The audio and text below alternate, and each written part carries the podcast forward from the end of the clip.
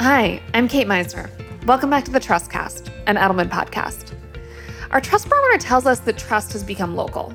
Each of us trusts our employers and our community leaders more than we trust business leaders, national elected officials, and in some cases, our religious leaders. This comes against a backdrop of a pandemic that's ravaged our cities and communities, leaving local leaders at the forefront of the journey back from COVID 19. To discuss the future of America's cities and how local leaders can build trusted communities, our own Andrea Hagelgans, head of New York Corporate and Public Affairs, sat down with Mayor Steven Fulop of Jersey City, New Jersey. Give it a listen. Hi there, I'm Andrea Hagelgans, Managing Director of Edelman's Corporate and Public Affairs Practice in New York City, and you're listening to The Trustcast, an Edelman podcast. The pandemic has caused some to question the future of cities. Many of those who could afford to leave cities in the spring did so, and that highlighted income inequality in our country. And as the future of work itself changes, with more companies allowing remote working and many shunning vertical living, what comes next? This poses the important question of what is the future of cities? To discuss this, we brought in Mayor Steve Fulop, Mayor of Jersey City, New Jersey, also known as the most diverse city in the nation and the soon to be largest city in New Jersey. Mayor Fulop entered his time in office in 2013, and since then he's done a lot to advance his city, from expanding affordable housing to creating roughly 10,000 jobs to advocating for paid sick leave legislation. Before his time in office, Mayor Fulop served in the U.S. Marine Corps, then joined investment banking firm Goldman Sachs, and later became the councilman representing downtown Jersey City. Welcome, Mayor Fulop. We're happy to have you join us. Hey, thank you, Andrea, for having me. Let's start with the current situation. How has the pandemic affected Jersey City? Have you seen people leave? Um, yeah, the short answer is that it's affected us like uh, every other city across the country where it's devastated our municipal budget. You're seeing uh, a personal uh, human tragedy unfold in many families. Um, we're a large city, but we're also kind of small enough that there's a lot of familiarity between um, families that have grown up here, and uh, it's touched you know nearly every corner of the city on that front. Um, and you know we're seeing that the people that have the means to move and leave, uh, some of them are taking advantage of that and fleeing, which is like a long-term concern for the city. Of course. You know i'm based in new york city. What um, you know one of the things we're talking about most is restaurants and local companies. Yeah. is this something that you're also grappling with? And what are you thinking about when you look at policy solutions yeah, I mean, Jersey City was the first in New Jersey. We were before New York. We were one of the first in the country to implement any sort of curfews when the pandemic started. So we were very, very aggressive when we saw this coming. Um, later in the pandemic, I think uh, New Jersey and Jersey City has been less restrictive than places like New York or places like LA. And, and that's been very intentional because conversations with these businesses, uh, we recognize that, you know, they're barely hanging on. And every decision that we make has implications beyond just that day or week where the likelihood of survival, even as it is today, with minimal restrictions is very, very small. So, um, you know, we've tried to be flexible. We recognize that if people are going to come back to places like Jersey City, uh, restaurants, culture, art um, are going to be the reasons why people make that choice ultimately. Yeah, absolutely. It's it's been heartbreaking to watch all over the tri-state area. Yeah, for sure. Really difficult. Do you see things getting better? I mean, we're almost a year in now. Uh, certainly, it felt like it ebbed and flowed a little bit, and the numbers are starting to look better as more people are getting vaccinated. I know, in part, thanks to your efforts to get people vaccinated in New yeah. Jersey. Do you think things are getting better? I mean, I, I, think the data says that it is getting better. I mean, we were seeing 25% reductions in all of the big metrics that we track on, on the vaccine, which is positive. Um, when you talk about the health of the city long term, it's going to take a while, though, for that to turn back to where it was before. Um, you, we still see kind of the commercial buildings uh, along the waterfront largely vacant. Um, and most of those employers are not calling those people back to work. Um, there's probably going to be some sort of hybrid model long term.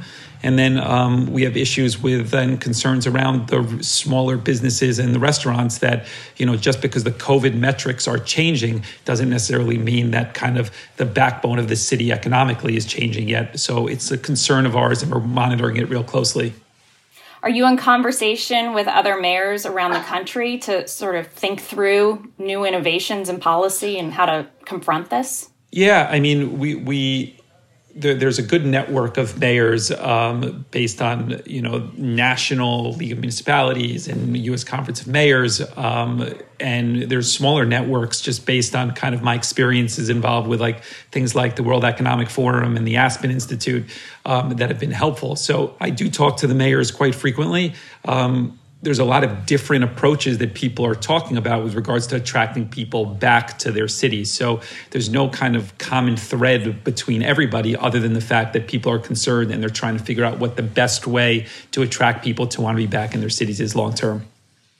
Yeah, absolutely.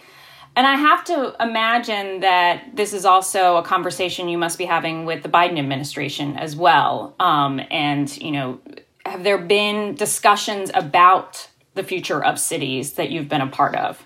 Um, you know, our conversations are more advocacy to the U.S. Conference of Mayors because they have the biggest voice ultimately at the federal level with regards to pushing legislation specifically for municipalities. Um, and then we have a good relationship with our U.S. senators, our congresspeople. Um, our biggest concern and hope is that as we get more relief programs that actually pass through Congress, that they do have dollars allocated specifically for municipalities like Jersey City. The CARES Act was tremendously helpful for us. Um, we had access to dollars that made a difference in our budget in 2020. Um, the budget isn't better uh, in 2021, and we definitely need the same help. And it's unclear right now whether we're going to get that, but um, we're we're pushing as hard as we can. That's great. I know cities have experienced similar downturns in the past. Obviously, yeah. uh, New York is known for the financial crisis in the 70s. Um, then everyone experienced 2008. Um, but large cities have since then made a comeback. Do you see that sort of that comeback scenario here, or you know what what do you see as the future um, in terms yeah. of a vibrant city? So let, let, let me start by saying that uh, this downturn is more significant than uh, anyone in recent memory, anyone that I've experienced. And when you talk to people that were um, part of the 70s, 80s, and 90s, each having their own challenges. Um, this one is more severe. And the reason is like if you compare it even to the financial crisis in 2008, um, that was a sharp decline and a sharp re- rebound. And you didn't see the same vacancy rates that you're seeing in residential housing in urban areas that you're seeing now. This has been a prolonged, uh, long, long process over the last uh, year and a half uh, no real solution in place how it's going to recover.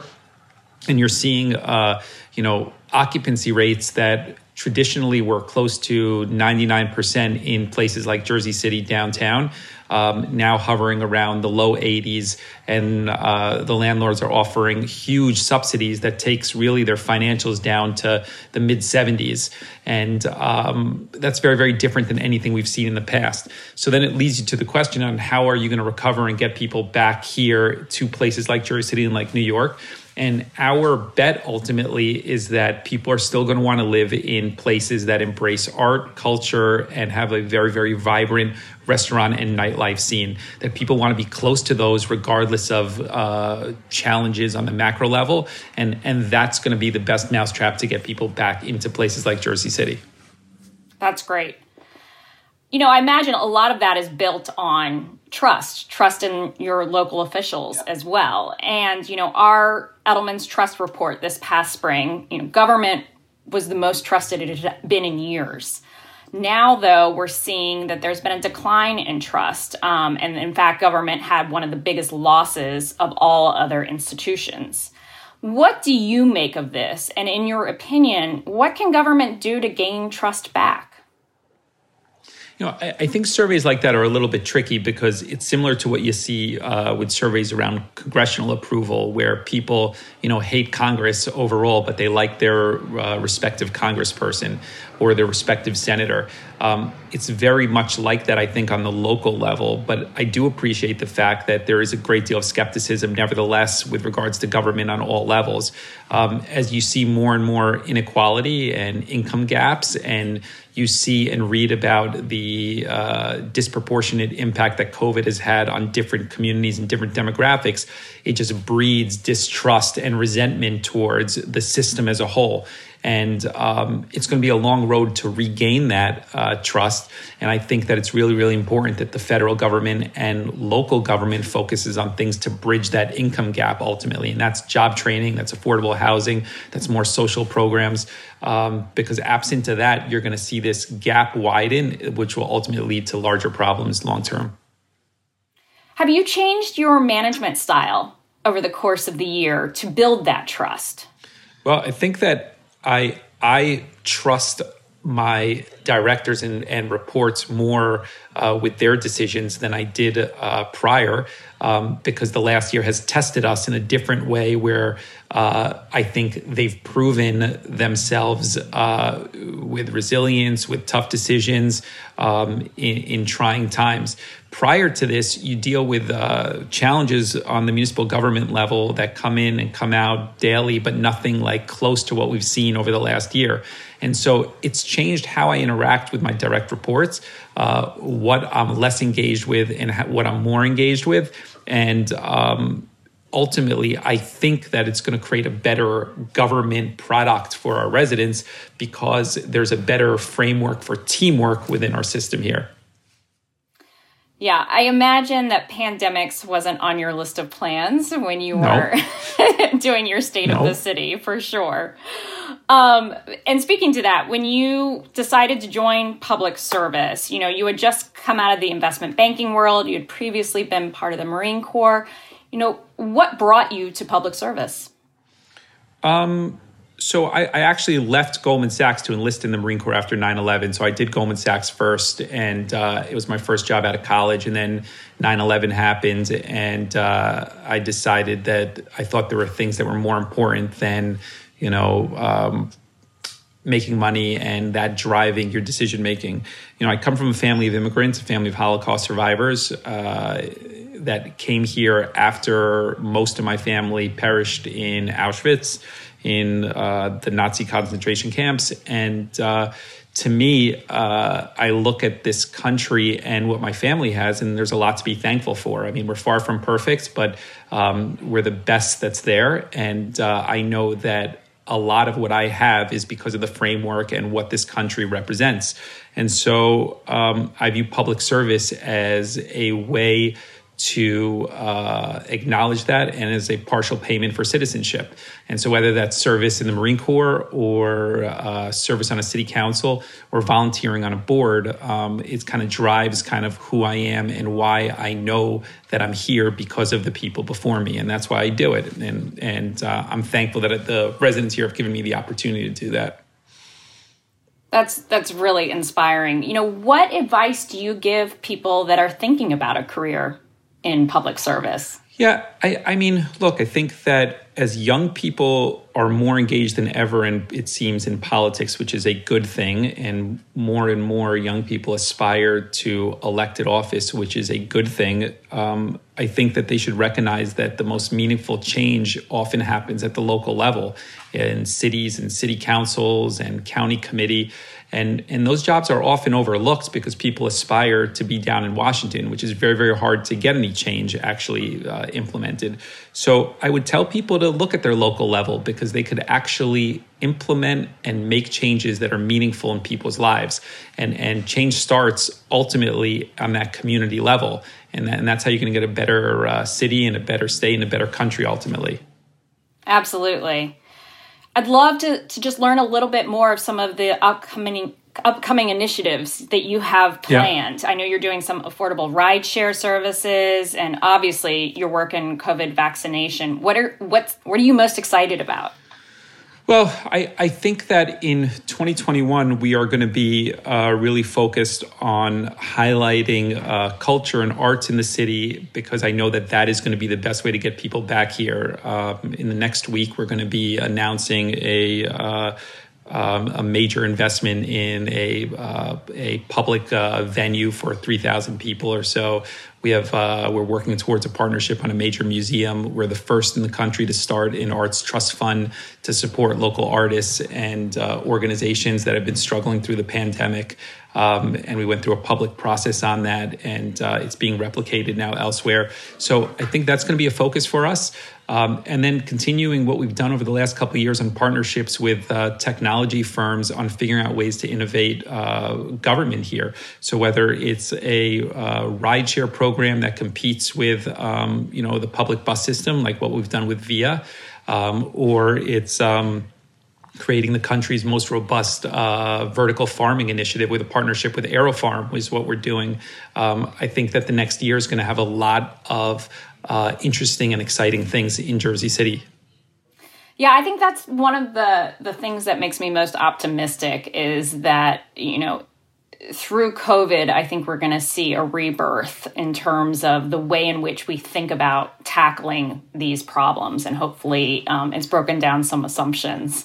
Yeah, I agree. I agree, and I, I, think that a lot of cities have taken for granted that people want to live in cities, and they they they haven't really thought about innovating on services, how they deliver those services, or what makes cities attractive. You know, so a lot of mayors and councils across the country just kind of said, you know what, people want to live in cities because it's close to work. They don't really want to commute, and that's all I need to basically do in order to make it a livable place and that's attractive. And what we learned through COVID is that people don't have to live close to their work anymore. So cities need to really rethink about how they position themselves to be an attractive place to live and work.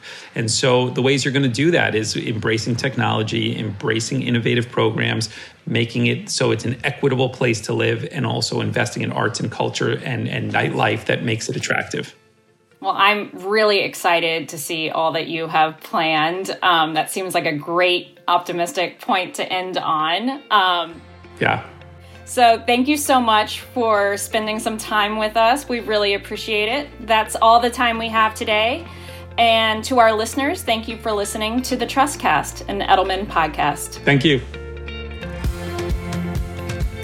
Thanks for listening to the Trustcast. The Trustcast is produced by Tara Zafar and Shireen Pathak. Don't forget to follow Edelman PR on Twitter and visit us on edelman.com. Thanks so much and have a great day.